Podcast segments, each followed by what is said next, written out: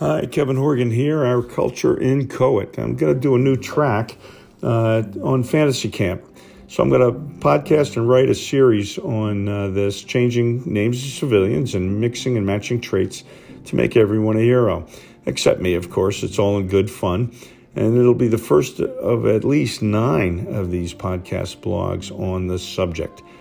Well, I just attended my first and last New York Yankees fantasy camp in Tampa, Florida, at the Yankee Spring Training Complex. This is a first class operation. There is no skimping on doing it the right way. I enjoyed all of it, except the pain and humiliation. It was worth every nickel and exceeded all my expectations in every regard. Everyone was chill, friendly, and a little preoccupied with their own problems of inadequacy to care about me at all, which was just fine. Wow, I am still on a bit of a high. I recommend doing this at least once if you love baseball. And if you admire the Yankees, you should make this your winter mecca.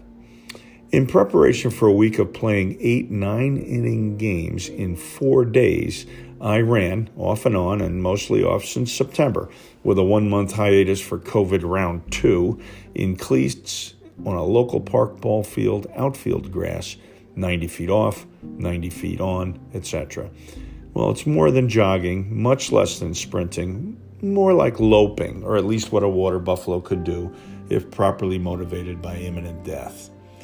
I love baseball, the game, the pace, the individual who must perform within himself to the level of his teammates' expectation, the internal rhythm, as has been long written, the summer air, the unforgiving game of mistakes. I love all of it.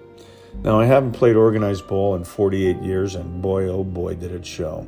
On the best day of my life, I was a B minus player, and I probably ha- had only one such day in 1975, long forgotten.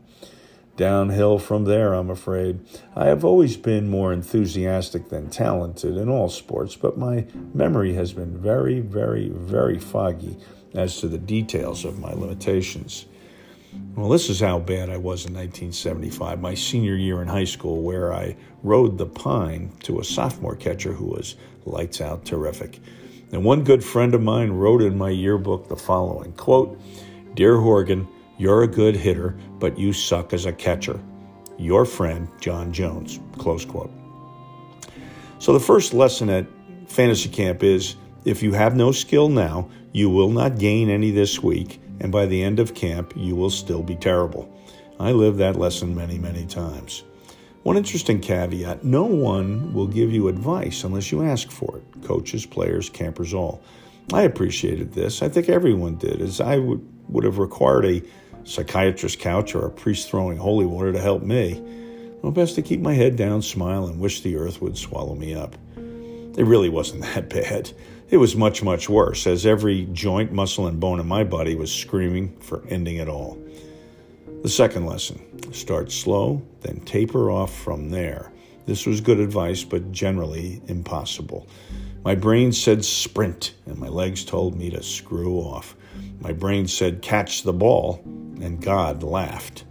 My brain said hit the ball square, and both my bat and the ball, conspiring against me, shouted that that was ludicrous. Now, seriously, to play this game well, you need something I have never had grace or gracefulness. Speed, agility, power can always be compensated for by other attributes. But if you don't have that element of grace, you're just a guy playing a kid's game on a man's field. So I am one and done because I'm just not good enough. The arc of my imagined athleticism trends downward.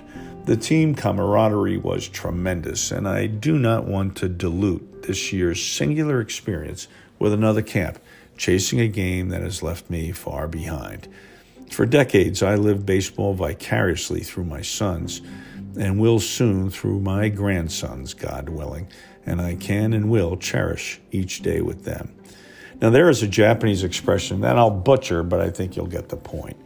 A wise man climbs Mount Fuji once, but only a fool keeps doing it. Well, I climbed the mountain, and days later, I am still euphoric. My teammates, the former ball players, our coaches, the whole staff, all first class people. Thank you, Fantasy Camp. You have confirmed my suspicions that time is a cruel teacher, but there's humor in damn near everything. My face still hurts from laughing so hard. One cool personal thing came from this. My wife and seven other relatives attended the last two days of games, in one of which I missed two successive fly balls in left field. Now, I had no business being out there to begin with. Now, both those balls almost hit me in the face, and I never gloved either one. Well, my family howled so loud that the city of Clearwater, over 20 miles away, evacuated their homes and businesses. I think the umps paused for a timeout because they were laughing too hard. My humiliation complete, I walked off the field after the loss and was greeted by my entourage of mirth. Hugs all around. Well, then my wife whispered in my ear that she was proud of me. Was priceless. Peace out. Stay tuned for more.